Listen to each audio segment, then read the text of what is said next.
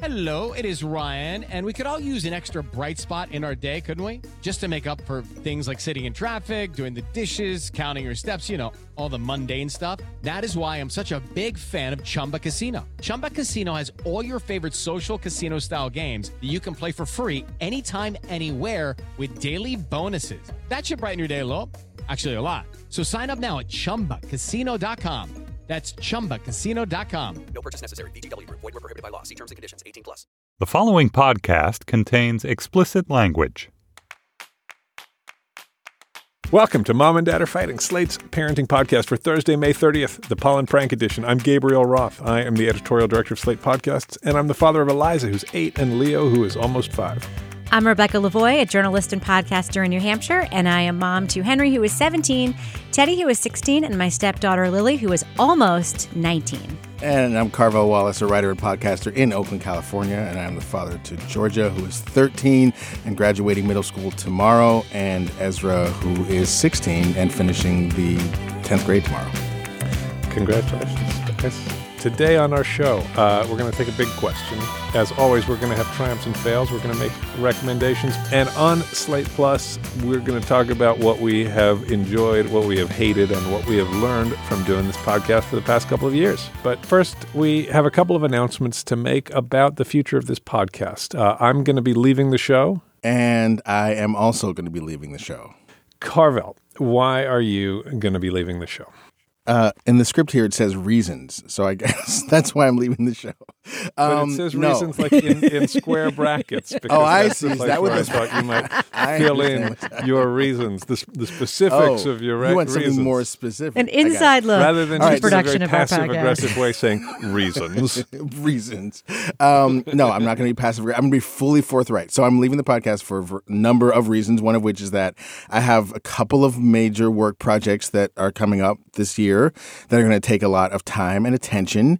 Um, uh, the second reason is that I just want to be able to focus. I I so often work on so many projects at once. And I've done that for the first few years of my career as a professional contenter, content smith. Um, but I just did a second book deal, um, and that is going to require, it's going to ask for a level of focus that I would really like it to give it to it. Uh, and then I have another few other tiny projects which are too early to be announced at this point. Uh, and so with those things coming forward, it just sort of felt like this was a natural time to put aside all other distractions so I can dig more deeply into the the kind of like work that I'm doing.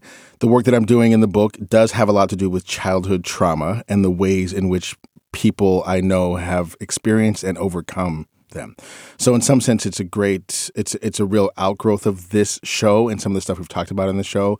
Um, I'm talking a little bit about my own story, but I'm also interviewing other people about their stories and, and compiling kind of a, a book based on that idea. And that's the main reason. The second reason is that the kids are getting older and I they don't really pay attention to the show. they know that I do it. Every time I mention it, they're like, "Oh, are you still doing that?"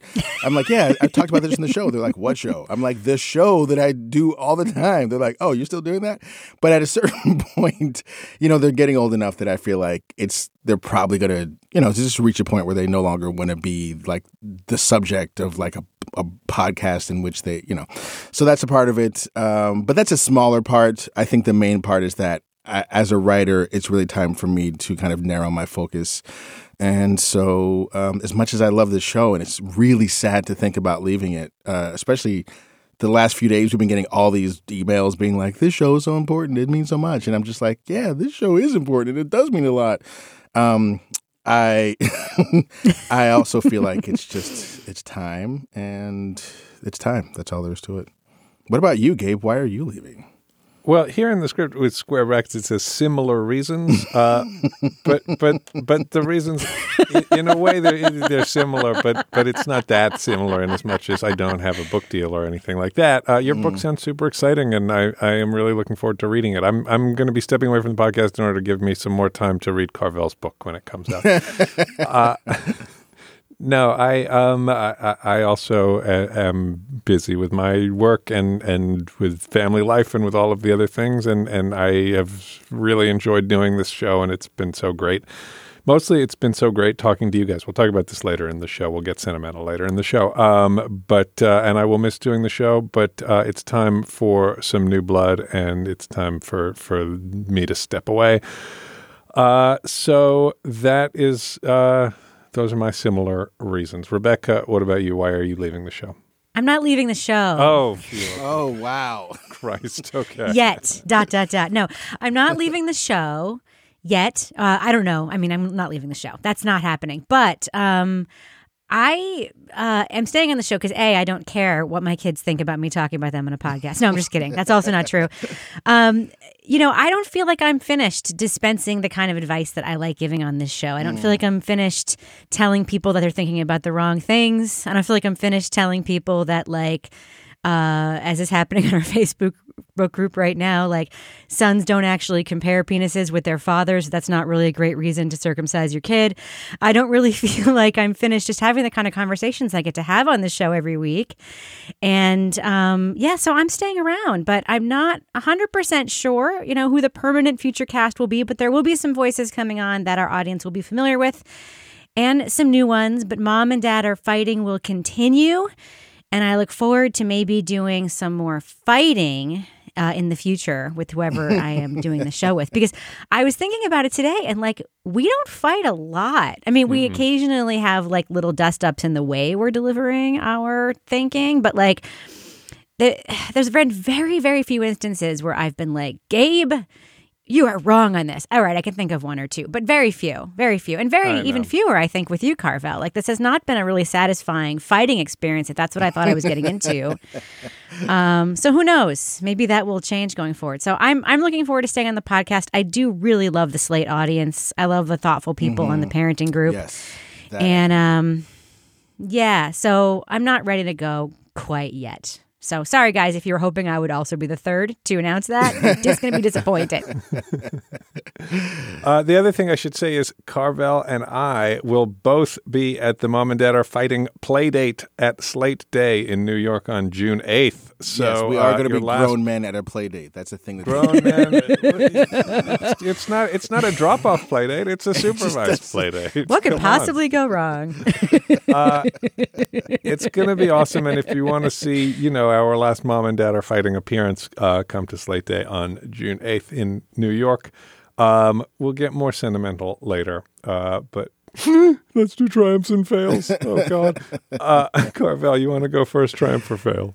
Yes, of course I have to end on a triumph because uh, the kids are great. Um, there, there's well, there's. I'm just going to give updates on the kids, which I consider both of them to be triumphs, even though they're totally different updates. As mentioned in the opening, Georgia is graduating from middle school, and I think the show started almost right at the beginning of her time at middle school. I remember that being one of the first triumphs that I talked about was her just going to middle school alone on her first day and making the best of it. And now here she is graduating, being or promotion as it's called. Uh, she is delivering a promotion speech because she's like the student leader. She's the she's in the restorative justice group, which is this whole like citywide group of young people who like do conflict resolution. And she is uh, was was on the yearbook committee and designed the yearbook for the school. And she also was the student council something or other that I don't fully understand.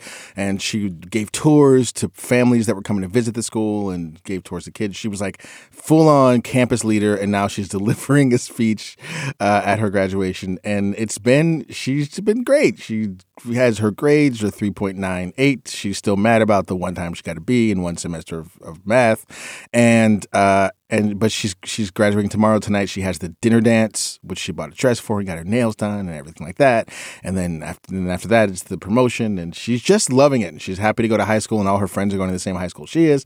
And uh, what a triumph! What an absolute triumph that kid is. And Ezra, who is um, we've got we, I gotten so many wonderful emails, and I haven't had time to respond to all of them. The, when I opened up and shared honestly about my fears and frustrations and just the difficulties that we've had, that I've personally had dealing with his academics not unfolding the way that I would have designed them, um, but at the same time, I am just those emails were sort of they were super helpful and also I was reaching a point anyway where I just was I had reached a breaking point, a bottom of sorts with my frustration. And I just was like, I need to take again a step back. And I've taken this step back multiple times, but I keep sliding and then I have to take it again. But I just had this new revelation like, I don't really, he's like, my frustration with him not doing stuff that I want, that's my issue. That is not his issue. He is doing his life in a way that makes sense to him. He has tremendous strengths. And when I focus on just the ways in which he's not aligning with my vision, then I make the classic parental mistake of focusing on what I consider weaknesses as opposed to focusing on what I consider strengths. And since the parental voice is so loud and amplified inside the heart and mind of a kid, especially certain kids of which who are super sensitive, of which it seems Ezra is one, then my tiny what I feel like is reasonable disapproval echoes in his head as this huge thundering voice of like displeasure and that he can never be good and he can never please me and whatever. And I just it's like I just made a decision a couple of weeks ago that I was just going to stop doing that again. And I've made that decision before. But one of the great things about growth is that we have to keep learning things over and over again. And so uh, over the past few weeks, I've just decided to let it go. He's going to do whatever he does with his academics. He ended up passing. There looked like he was going to not pass even more classes, but he was able to turn them around at the end and pull them through. And I realized he's only doing the amount of work that he feels like he needs to do in order to not flunk, and nothing else is of interest to him except for all the stuff that is of interest to him, which is stories, um, books, film, playwriting, I mean, he he has his fascinations, his obsessions. History and English are his strongest courses, of course. He doesn't do the work there, but he does more of the work. But his teachers love what he contributes to the conversations because he's just so emotionally and like narratively intelligent. He's gonna be fine. I don't know how he's gonna be fine, but he is. And every time I see him now, I just like have this clear sense that that's my job is to hold that in mind. Um, and I will give a really quick an anecdote about that. We were driving the other day to go to the beach to see this dead whale, which is a thing that we do in Northern California. And uh, so That's not weird. oh, fun! A dead whale. yeah, they we heard there was a dead whale, and Georgia went to see. Oh, yeah, So gotta go see we're that." Go to the beach and see the dead whale. How often do you get to see a whale? It's a little, you know, whatever. So we're in there, and so we get. I don't remember how the topic starts, but we get to this conversation about art and what makes art. And Ezra was com- talking about a certain kind of mo- film that he didn't think was art. And I thought, well, I think that does count. And then we had this debate back and forth. And I was saying, well, I think, you know, that, I mean, my experience as a writer and as someone who sort of like was raised as an artist is that this is sort of what you have to focus on and this is what you can't worry about. And he disagreed and he got really mad at me. He got really mad at me in the car. And I was like, oh shit, he's getting really mad at me. And so I kind of like backed off from my position. And in my mind, I was like, all we're doing is having a healthy debate about, you know, and he, but for him, I recognized that it was something different. So we stopped to get some snacks and we were in the store. And I turned to him and said, you know, Ezra, actually, here's the thing. I didn't really like super duper have a father growing up. So I don't actually know what it's like to have a father. And so forgive me if sometimes I miscalculate, like, or miscalibrate how important my voice is in your life. I really believe in you and I really love you. And I think you're incredibly talented. And I think that you're like incredibly good at what you do. And I think you always will be. And I believe in your future. And when I'm sharing stuff with you that I think that I'm telling you, I'm sharing it because I think it's going to be helpful. But if it's not, and if it makes you feel stressed out or judged or overwhelmed, I'm really sorry about that. And that's not really what I, my intention. And so, just like I'm just going to keep trying to learn how to do that better. And uh, he just like hugged me. he didn't even say anything. He just hugged me.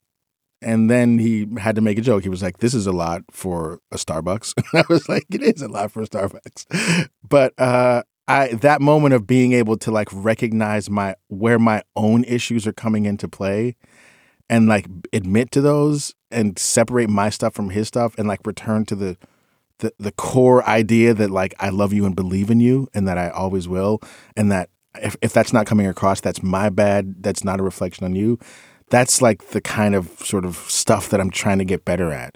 And so I feel like that was a triumph. And I just think both kids are going to be fine. Hmm.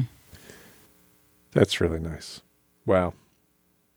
I um, cannot go next after that. I cannot. When you hear what I have to say, All right. I, I, I, I have a dumb You'll one understand. too. It's fine. It's fine. I'll go. All right. One experience I'm not going to miss is the experience of going after a, a very moving Carvell story. I don't think any of us are going to miss that. All right. Here, here's mine. So we it's a fail. We moved apartments this weekend. We we had to move out of our apartment because our landlords, who were our friends who we were renting from, are moving back to New York a little sooner than they had planned, and so we had to find a new apartment. So we rented a new apartment, and now we're moving into this new apartment.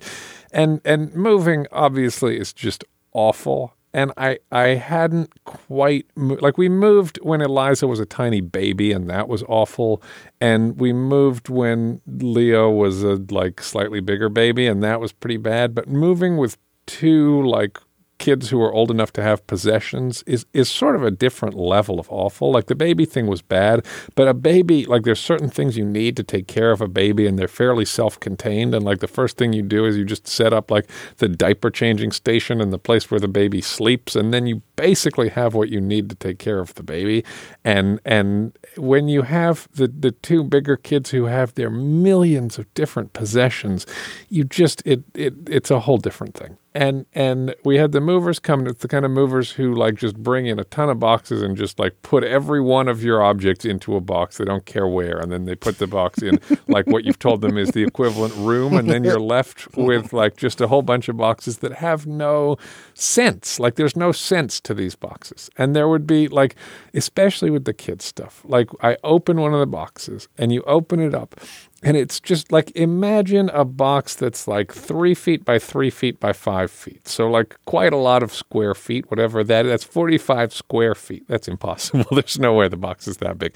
In any case, imagine a medium sized box and you open it up and it's full of like literally 10 million one inch long plastic things. and each of the plastic things is part of some kind of set or assembly of other things. It might be a board game, it might be a Lego project, it might be a little piece of a tea set, it might be like a, a, a plastic thing that you stick into a thing and you turn the crank and it makes a thing that goes in a particular way. And, and building that thing that goes in the particular way is something you once did with your son or were hoping to do with your son or your son was hoping that you would do with him at some point in the future. And now all you have is this little plastic crank that you recognize as being part of that set of things, but that the, there's no way, there's no possible way in which you're going to get from this box to like when we were in our old place, it wasn't like everything was in its correct spot with its fellow members of whatever set it was part of. It wasn't like everything was properly organized, but you could sort of squint and kind of imagine everything being properly organized. And now it's just in a box, and I'm surrounded by other boxes. Like if, if you pan out and you see me, I'm looking with horror into this one box, but then you pan out,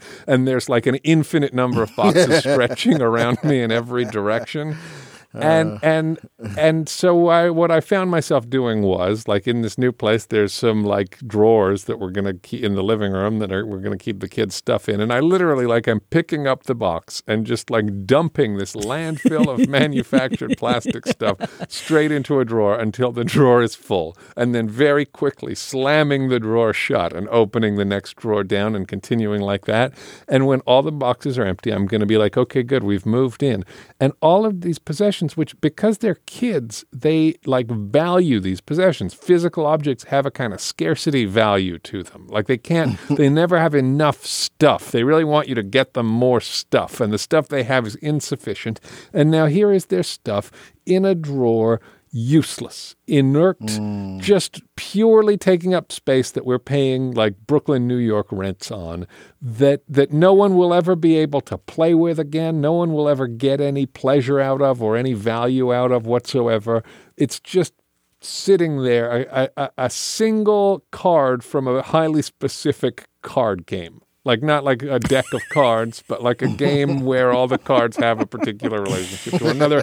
We have three of them. They're in this drawer, right? Like the little Lego piece that's shaped in a particular way because it has no function except to be like the rear engine on a spaceship belonging to the characters from Guardians of the Galaxy or something like that. It- Yes. it's like half an inch and it's gray and, and it's so specifically shaped. There it is. It's in the drawer. Imagine like a hundred million of those things all in a drawer.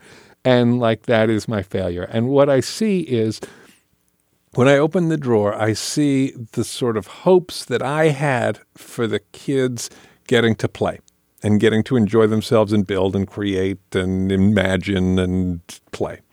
And how poor a job I've done at like helping them or maintaining for them an environment in which that kind of play and that kind of joy is is possible. And instead we're surrounded by this plastic crap and I don't I sort of blame myself for not doing a better job of keeping the shit organized and I sort of blame the world for like replacing outdoor childhood innocent fun with like bullshit manufactured plastic crap in tiny parts.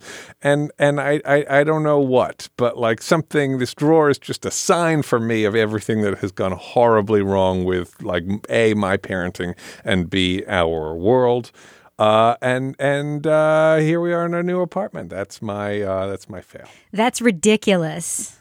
It's not a Yes, sign of is. any of Thank those you. things. Thank you. Jesus, just like Kondo that shit. Buy some like plastic uh, Tupperware things and have your kids go through it with you and sort it into categories. It'll be a fun activity. It's fine. You just No- moved. no one- This is what one moving will- looks like. No one will enjoy that. That will not be a fun activity for literally any of us. It will never happen. I have another version of Kondoing. It's called getting a giant contractor bag and throwing a bunch of stuff into it and tossing it And out into the back. world and never looking back, never concerning yourself with the environment. Just get rid of it. It's when you move and when the kids grow, you have to just mass get rid of stuff. And they almost never go, wait, where's the three inch plastic like handle rank? You know, they they never do that because they they just they don't care. They don't care as much No. as they think they care. When they have the object in their hands, they care. It's the most important thing. How could you ever throw this away? This is so important. Oh my God, I can't believe it. And then you throw it in the trash can. They never mention it. You never mention it. It never comes up. That's what moving is about. I love it's one of my favorite right. things about having kids growing up. It's just randomly throwing shit away. It's, it's I get so much satisfaction from that. It's like fuck you and fuck you and fuck you and fuck all this shit. This is all going in the trash.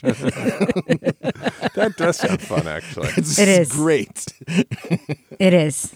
Okay, good. I'm looking forward to that. Wow. All right, Re- Rebecca, it's your turn. Uh, well, I was thinking about what my triumph was going to be this week, and just to slip in a little bragging. Initially, I was going to like brag about all the academic awards Henry won at the senior awards night, but I'm not going to do that. You I'm know, just going to say that he allowed did. to do fails on this show. Yes, you know but that, this right? one is this is good. We don't I mean, no, fail. I'm gonna save it. I'm gonna save it. Um, I want to give the triumph to Teddy for making me laugh my ass off this week by doing super juvenile practical joke on me and Kevin and his brother. Um, this is the season. I don't know in other parts of the country it's probably time shifted or different, but in New Hampshire right now, tis the season of that bright ass yellow pollen that's just everywhere. It gets like all over your cars and all over your stuff and all over your deck chairs and all over the street, and it's just everywhere, and it's bright yellow.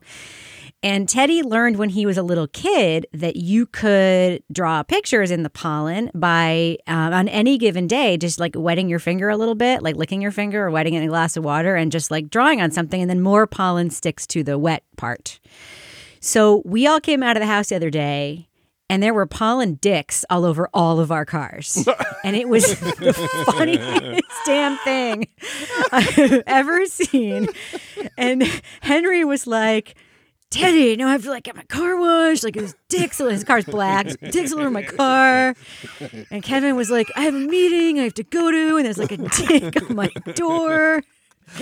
And I was just like beside myself. I'm like, this is like American Vandal meets nature, the fucking funniest practical joke that's ever been played on us by one of our kids. And he just like zero apologies, like none. He's just like, yep, his dick's all over your guys' cars. Guess you got to run through the car wash now. So yeah, so so big triumph for him for a uh, just doing the super simple thing he's been doing since he was a kid and employing it in such a clever way and making me laugh my ass off this week, that really is sort of peak triumph for me when one of my kids makes me laugh uh, and want to tell other people about the stupid thing they did. So, dicks on cars. See why I didn't want to go off. Do you see why I didn't want to go after Carvell now? I've told that story. You should absolutely could've worked. have You- gone after me. No, that work. Yeah, that should have been good. And this is obviously the Pollen Dick edition. I don't care what, what the rules are. That's the name of the show. the pollen phallus edition. I mean, uh, any other week, no, but hey, it's my last week. I'll allow it. Lucky Land Casino asking people what's the weirdest place you've gotten lucky? Lucky? In line at the deli, I guess? Aha, in my dentist's office. More than once, actually. Do I have to say? Yes, you do. In the car before my kids' PTA meeting. Really? Yes. Excuse me, what's the weirdest place you've gotten lucky? I never win and tell. Well, there you have it. You can get lucky anywhere playing at LuckyLandSlots.com. Play for free right now. Are you feeling lucky? No purchase necessary. Void where prohibited by law. 18 plus. Terms and conditions apply. See website for details. Before we move on, let's do the business. If you're not yet a member of our Facebook group, what are you waiting for? Go to Facebook, search for Slate Parenting, join the conversation. So much good discussion happening over there. If you're not yet a member of Slate Plus, more's the pity. Every week, Slate Plus members get an extra segment on this and many of our other shows. You get no ads in any Slate podcasts, and you help us make these shows. If you're a fan of Mom and Dad Are Fighting or of Slate podcasts in general, you should be a member of Slate Plus. It's just $35 for your first year, and you can try it free for two weeks to see if you like it. Go to slate.com slash mom and dad plus today. And finally, we're coming up to Slate Day on June 8th. We're having the first ever Slate Day in New York City, a day of live podcasts, energetic conversations, and fun experiences.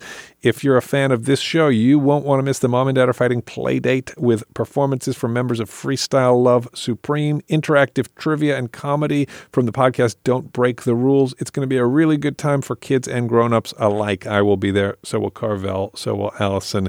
Going to be really cool. But that is not all from Slate Day, not even slightly. There's a pop culture trivia challenge with Nicole Cliffe, Dan Kois, Inkoo Kang, Dana Stevens, and Chris Molanphy. Uh, there's the Political Gabfest Live with special guest Nikole Hannah Jones from the New York Times Magazine. The Culture Gabfest will be performing live. Decoder Ring will be doing a live episode. Mike Pesca will be talking podcasting with Adam Davidson and Manoush Zomorodi. There will be a live Trumpcast. There will be a live Studio 360 with Asif Mandvi. There will be a live Studio 360 with my favorite band of all time, Yo La Tengo. The Waves and Outward will be getting together for brunch with a performance by Miz Cracker and an interview with First Lady of the City of New York, Chirlane McCray. It's going to be an amazing day. Uh, again, it's June 8th, uh, and you can find out all about it by going to slate.com slash live. That's Slate Day on June 8th, slate.com slash live. Okay, let's get back to it. All right. Uh, time now to take a question. We wanted to talk about this uh, this week. Uh, it's being it came to us via our email address, which, uh, as you may or may not know, is mom and dad at slate.com. Uh, it's being read for us by the true star of Mom and Dad Are Fighting, Shasha Leonard. Dear Mom and Dad Are Fighting, I have two kids, five and eight. I'm slightly annoyed that answers to lots of questions, especially from Rebecca and Carvell, are it doesn't matter. I can see their perspective when I hear some questions from parents with newborn. I feel the same way. But then let me ask you this way What matters? What are the things that really matter at this age? Thanks. Good question. We're really annoying, huh? We're so smug. You are, We you are parents of quite older kids. Doesn't matter. Doesn't matter. Doesn't matter. Uh, It's- I, Yeah. I can see how that would not be welcome advice Yeah, for a listener with a five and an eight year old. Doesn't mean it doesn't matter though. All the stuff that you're worrying about, it really doesn't. Wait, you, you mean you mean it doesn't mean it does matter? You- no, it doesn't mean it doesn't matter. Just because I think it's understandable that she'd be annoyed by that answer. Um, I don't know. Car- Wait, but I, th- I I I think you're using a double negative where you don't mean to. You're saying it doesn't what I'm saying That's what I is- think too. You, you, you're saying I understand that why she'd be annoyed, Yeah. but her annoyance doesn't mean that that stuff doesn't matter. It just still doesn't matter. You know what I mean? Right, but you're Does that make arguing sense? that it I'm doesn't Gabe matter. on this. You're, you're It doesn't. I'm saying it doesn't matter. I'm saying it doesn't. I stick by right, it but not no, you're- mattering. But the way you're framing you're it, the negating way that. your your grammar All right, is that's saying fine. that it does matter. Fine. See, Okay, wanted so you know fighting, what this is matters? fighting. We can do grammar. Here's fighting. what matters. Dad Good and grammar dad, matters. Dad and dad are apparently. mansplaining. Exactly. I appreciate it. I always love a good mansplain. Okay, go ahead. Go ahead. Go ahead. By all means. Yeah, take it. Five and eight. Let's see. Positive body image matters. Uh, understanding of yourself as a whole being in the world and a person with agency who learns how to interact with the rest of the world uh, in a way that is uh, kind and not deleterious, that matters. Um, being overall like clean and taking care of your teeth matters. Is this list like resonating at all, or am I just like not No, hitting keep the mark going. here? You're Should I be going deeper? No, no. I'm a little worried Um, about the teeth thing. Actually, is really is that one of the ones? Yeah, that you actually- would would land on. As I raised the yellow flag for me, but go go for It is the the mouth is the portal to your body's entire health, guys. and the fact that like I did not the see fact that, that, like coming. that and I was right like like like the fa- it's like I'll tell you it, it actually brings me a tremendous amount of like parental and like human consternation that the mouth has a whole separate medical system than your body because literally it is part of your body. And if there's something wrong with one of your teeth it like, can ruin the quality of your life in a way that having a broken finger will not. So yeah teaching your kids good dental health habits I think that matters. I really do. And I'm not saying I'm always successful in that regard but I think it matters. Um,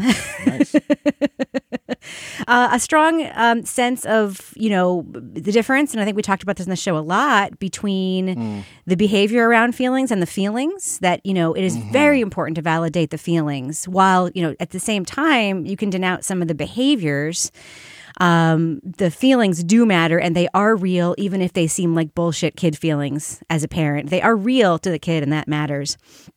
And uh, I think a lot of what Carvell talked about in his sort of opening summary of his triumphs around really trying every single day to figure out what's on you and um, what isn't. because so many of the things that we get questions about on this podcast about dynamics at a school, about angst over nanny sharing, about, you know, the social interactions our kids have with other kids so much of it is really about the parent and not really about the kid and their experience and how they're making their way through the world. So I think that matters a hell of a lot. And I'm going to end my opening list there. I'd love to hear what you guys think matters.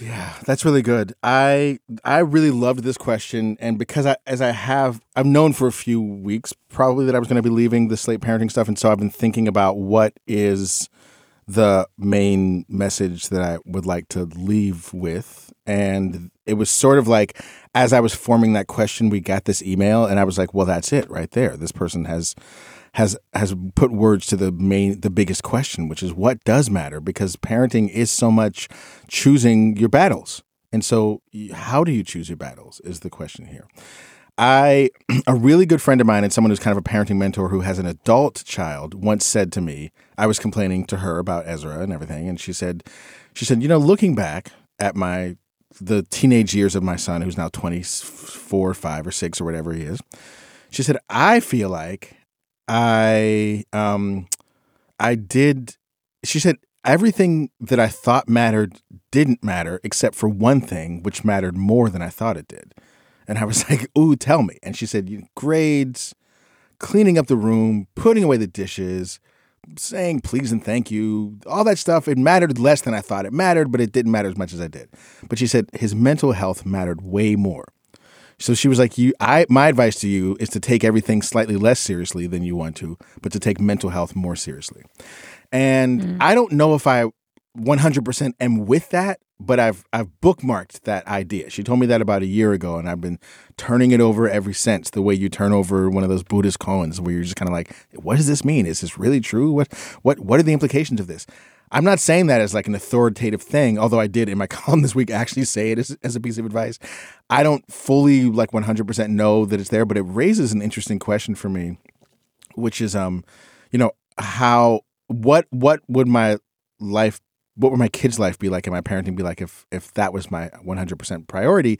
And when I look back on all the times I felt like I've made mistakes in parenting, and all the times Joe and I have like tried to do some parenting, had it go wrong, have like retreated and huddled and talked to the phone about, oh God, that was really hard, and I totally got into it with the one or the other kid this morning, and the other parent says, well, I think maybe you know if if I don't want to step on any toes here, but maybe you should do this. The advice that we always end up coming giving each other and landing on is this thing about priorities. In life, you have to put things in order because frequently multiple things will con- will contrast with one another. You want to have a good relationship with your kid, but you want your kid to clean up his damn room. And you can't, and your kid has like lied to you about the stuff and has shoved everything under the bed, and now you've had enough of his bullshit. And now you're really ready to bring the hammer down, and you don't care how he feels and because you have to teach this lesson. Because if you don't teach him how to be responsible for his things, he's going to go out into the world. He's never going to know how to do it. And he's never going to have a relationship. He's going to be homeless. It's just like that's the parental panic. And I, what I have found is those are competing tasks. There are times when I, I want to keep my relationship with the kid going, but I also want to force him into like doing this thing or her. And, and, and, and I think that the priorities have to be on support love, relationship, and communication. And I've said this at the beginning of the show when especially when the kids on the first show I ever guested on, Gabe, you asked me about this. When your kids are in the single digit years, you're laying the the the conversational and relationship framework for the adolescent years. Because they're going to have to talk when you're when they're teenagers, you can't make them do stuff. And so if your whole parenting strategy is making your kids do stuff, you're going to run out of things to do when they turn teenagers. and they're going to fucking do whatever the fuck they want. And they're going to be really pleased to do it because they're sick of you bossing them around. and what now how that looks is different in every family. Some kids are going to get like aggressive and really come at you. Some kids are just going to be sort of like, "Yeah, mom, no, mom, sure," and then secretly go off and just do what the fuck ever. And you don't want either of those things. And so what you really want in those early years is to establish safety for them, emotional safety and communication, that they can talk with you about whatever they're thinking and feeling, and that you're, even if you disagree with it or don't like it or have competing thoughts, that it's not going to damage your love and care for them. And they need to know that and be reminded of that because you just feeling that in your mind, well, of course I always love you. Why would you question that? That's not enough for them because kids are sensitive and they don't understand how the world works. And they're trying to understand the world of adult stuff with little tiny, teeny tiny brains. And so they often get stuff wrong. So you yelling at them in a way that you think is just me laying down the law and making it clear that this is how we do things. In their kid brains, they get a lot of other information from that that you don't intend. So that's all that's a long way of saying that communication is really is is is important. It does matter care and love is important and it does matter. Consistency is important and it does matter to whatever extent you can. And I know that there are a lot of personal and, and, and financial factors that that interfere with that, but that is that level of consistency is important. Kids need to know that they can rely on a certain kind of love and uh, and and sort of like solidity from their parents. That stuff is important. Um, I think that I think that probably the other thing that's really important is time. Just time where you just be with the kid without any agenda whatsoever. And that was really hard for us because every I found there was this long period, maybe a few year period, where every time I was with the kids, we had an agenda. We got to get leave the house. Come on, get dressed. Come on, we're running late. So, uh, you, you have to you have to get home and we have to make we hurry up so I can make dinner, so we can do the dishes, so I can have baths, so we can get to bed. Come on, let's go. We got to do this. And I, in retrospect, I think I used that attachment to schedule as a way of like as a as a vehicle for my just generalized discomfort, which was all about me. And I think the kids didn't benefit from that. And so I've learned lately to let go of my agenda in the service of just hanging out with the kids, just having relationship with them, letting them lead stuff, letting them tell me about things that I'm bored of hearing. That's what I think is really important. what do you think, Abe? Um, yeah, I think that's very well said, and and and I think you hit the main theme that I would strike, and so I won't uh, take up too much more time on this. Um, I just you know not having kids who who have made it uh, to to high school. I feel like I'm in the in the middle of a lot of the stuff that you guys are looking back on. It's always been helpful to hear uh, things like what you're saying about what gets lost and and and what it's easy to forget about in the you know day to day, and at the same time, even like hearing that and talking to you about it and thinking about it like once a week has not prevented it from getting lost in the day to day. You know what I mean? Like because the day to day is still there, is still a thing, and and is still a thing that like i- i- is probably bigger and stronger than your good intentions on many days. And uh, like that, uh, you know, I'd like to say that has to be okay. I hope it is okay. If it's not okay, then then too bad, because that's reality, unfortunately. Um, The only thing so far, at least, the only thing when I, you know, look back on on the first eight and a half years, the only things that I really regret are the moments when my feelings of frustration or exhaustion or whatever negative feelings I was having uh, were able to get in between me and my ability to empathize with the kids and mm, and empathy is not the same as like it's not necessarily the same as being nice. It's definitely not the same as giving them what they want or what they're asking for um, but it does mean understanding the thing that they want and understanding their desire for it and understanding their need and and and just seeing them and their feelings as a human being who's right there in the room with you and who really really above all else above the thing they're asking for needs you to see them and the times when I've been like unable to see my kids properly, or I've only seen them as an obstacle and not as a human being, or I've only seen them as something that was making a problem for me, uh, though there haven't been many, but there have been some, and and those are the ones that I really regret. That like those are the real fails. You know, those are the ones where like yeah, it would be better if that hadn't happened.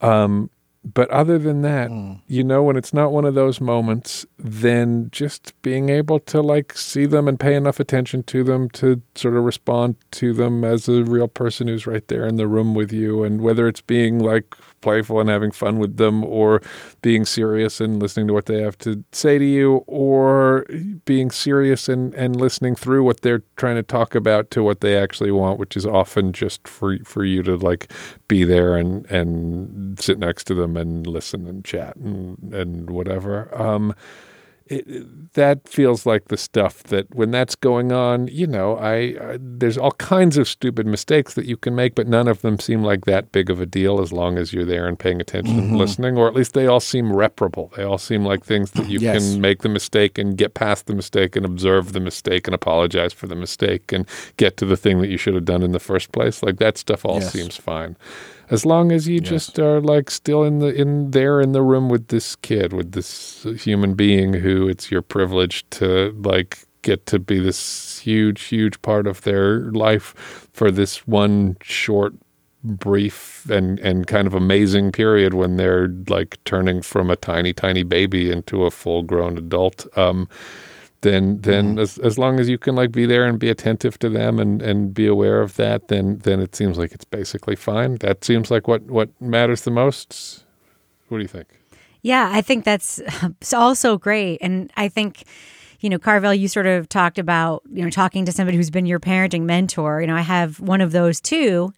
And she's my aunt. And when Henry was born, she came to stay with me for a week. And then she also came to stay with us when Teddy was born. And the thing that I've always really admired about her and her family and her relationship with her kids is the relationship she has with her kids. I mean, they both turned out great after long journeys. You know, they where they were not linear, um, but they're both wonderful, accomplished adults, and they just have such a wonderful, healthy uh, relationship with their parents that has like the boundaries that like seem right, but is also just full of you know wanting to be together and spending like interstitial time together. And you know, when I asked her, you know, what did what did you do? Like, how do I have that with my kids? You know, the piece of advice she gave me is she said, never underestimate the value of having a good time.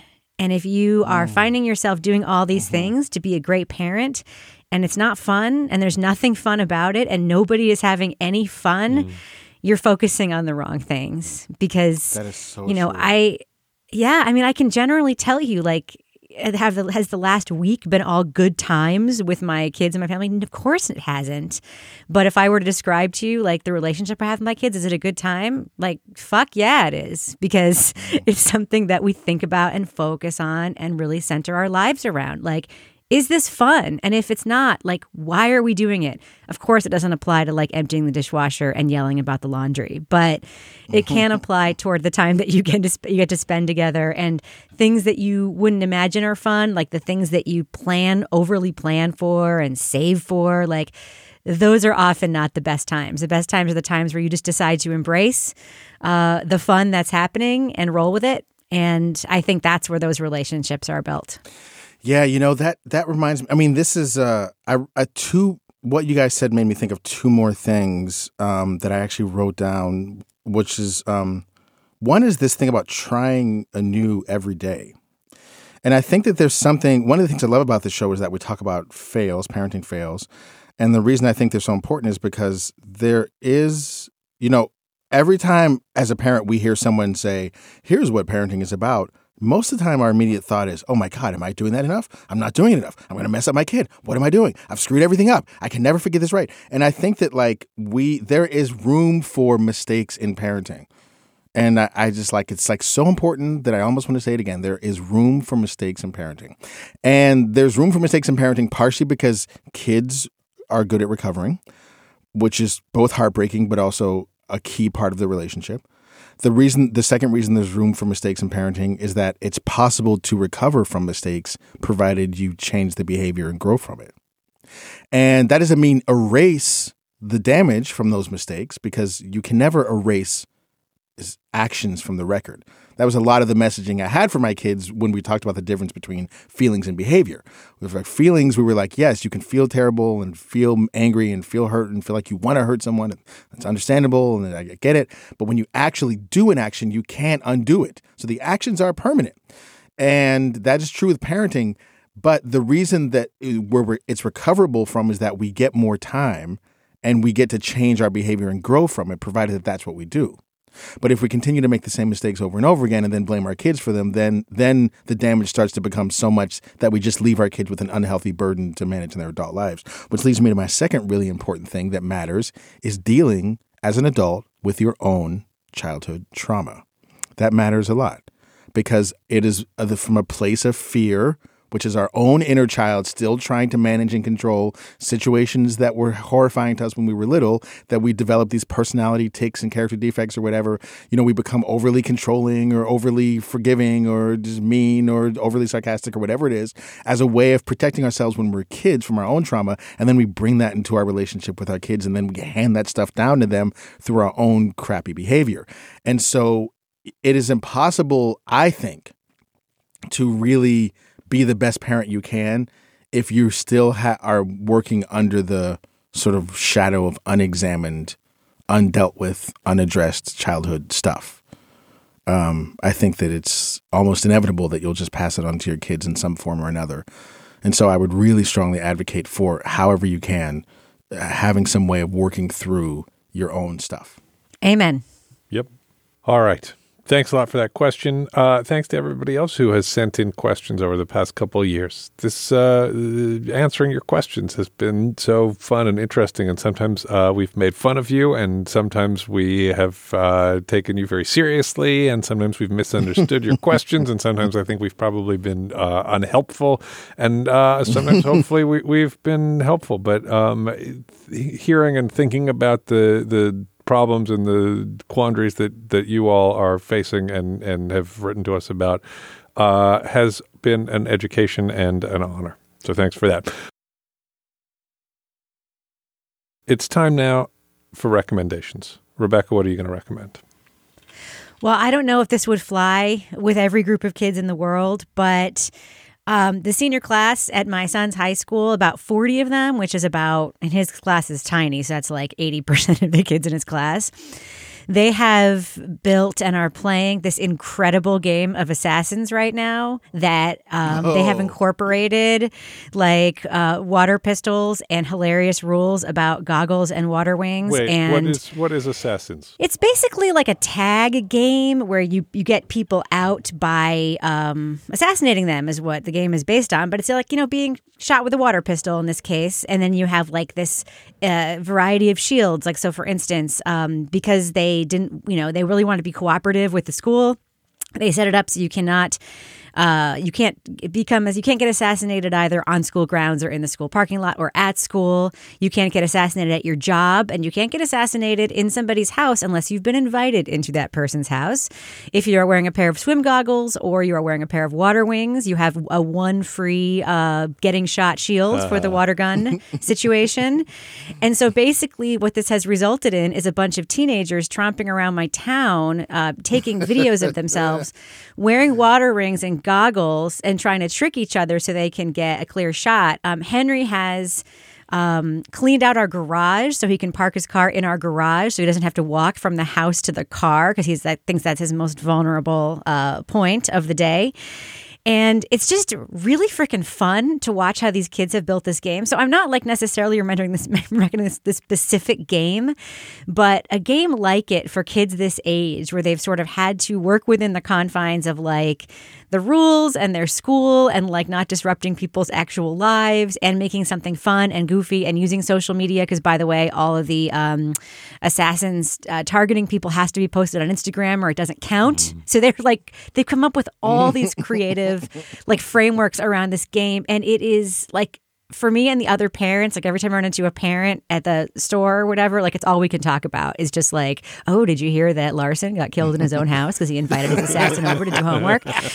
Um, it's really, Fucking really Larson. fun. That guy. I know. I know.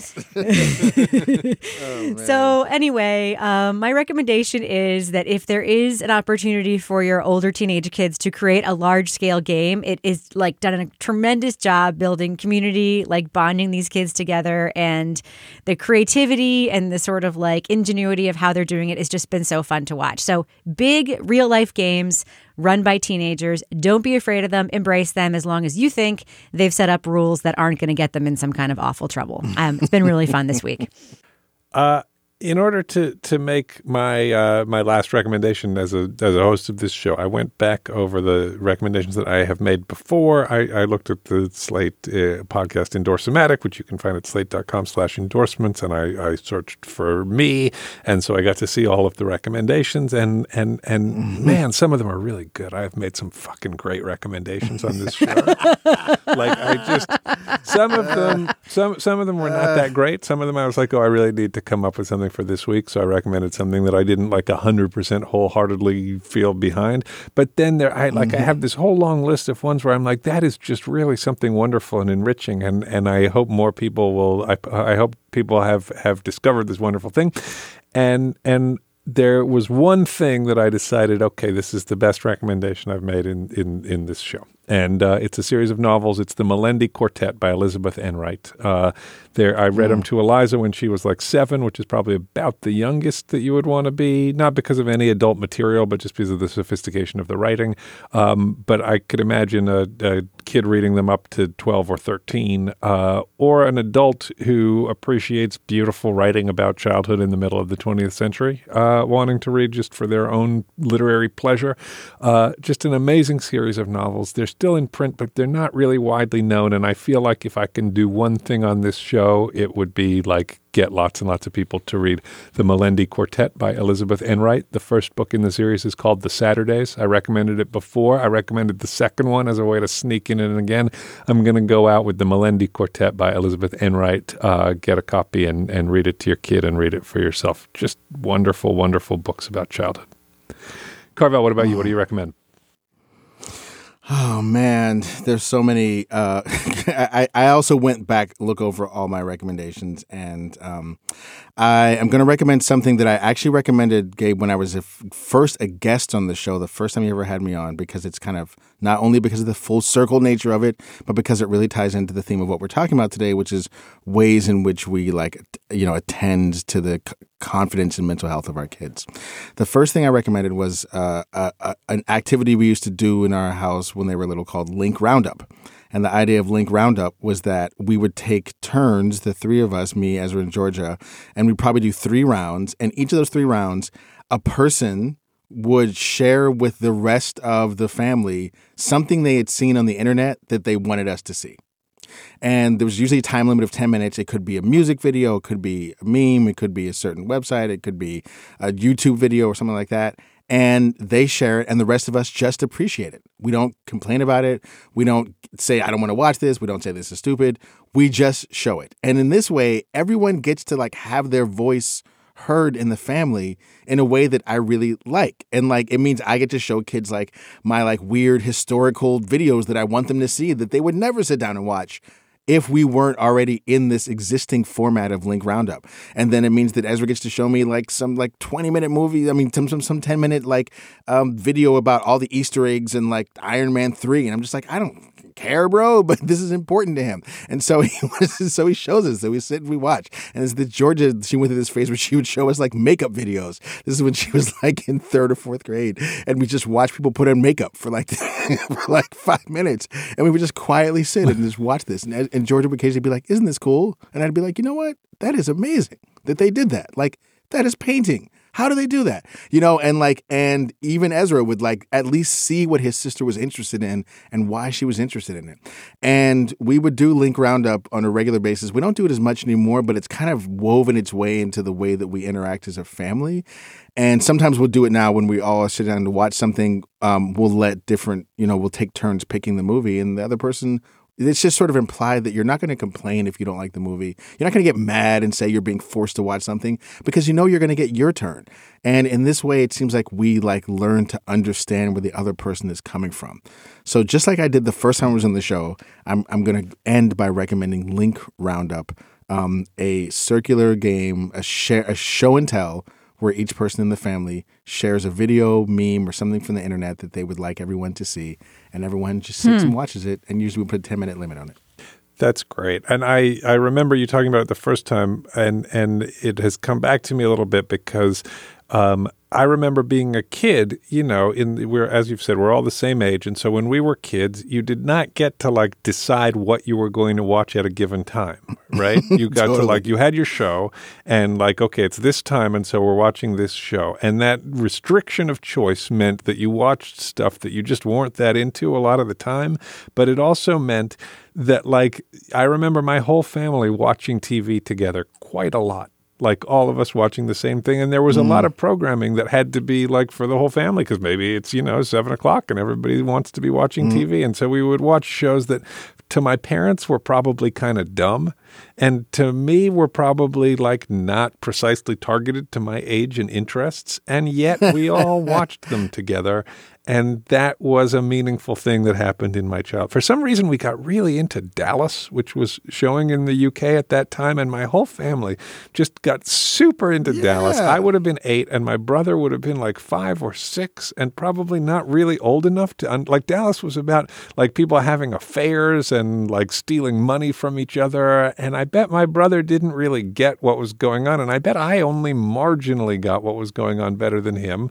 But and I bet my parents thought it was kind of a dumb show, but we all really loved watching Dallas. And like there is no equivalent of that in my family. Like Leo really likes superhero stuff and Eliza likes her fantasy stuff and I like grown-up stuff and my wife likes a different but overlapping set of grown-up stuff and like we do not have that like everybody sitting down together and like sharing the experience of a thing. And the idea of like having a, a, a form that that causes that to happen that seems like it would be really valuable. Hmm. Yeah. That's a great idea. I love it. All right.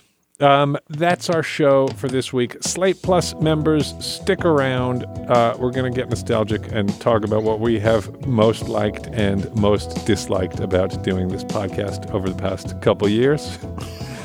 Uh, meanwhile, uh, Rebecca will be back next week uh, with other moms and or dads. If you have a question that you would like them to address, email it to momanddad at slate.com where it stands a chance of being read out loud by Sasha Leonard. If you're not yet a member of the Facebook group, I, it's almost too late. It's not too late. The Facebook group will continue forever. Facebook, uh, search for Slate Parenting. Um, it's a great conversation, and uh, I am excited to see you there. Our show is produced by Jess Jupiter. Shout out to producer emeritus Ben Frisch. For Carvell Wallace and Rebecca Lavoie, I'm Gabriel Roth.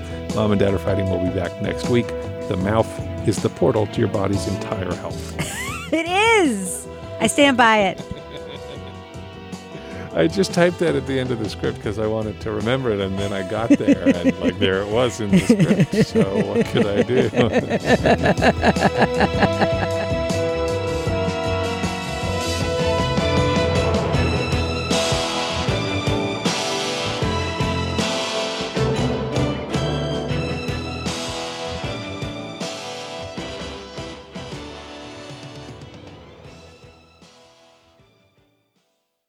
Judy was boring. Hello. Then Judy discovered ChumbaCasino.com. It's my little escape. Now Judy's the life of the party. Oh, baby, Mama's bringing home the bacon. Whoa, take it easy, Judy. The Chumba life is for everybody. So go to ChumbaCasino.com and play over 100 casino-style games. Join today and play for free for your chance to redeem some serious prizes.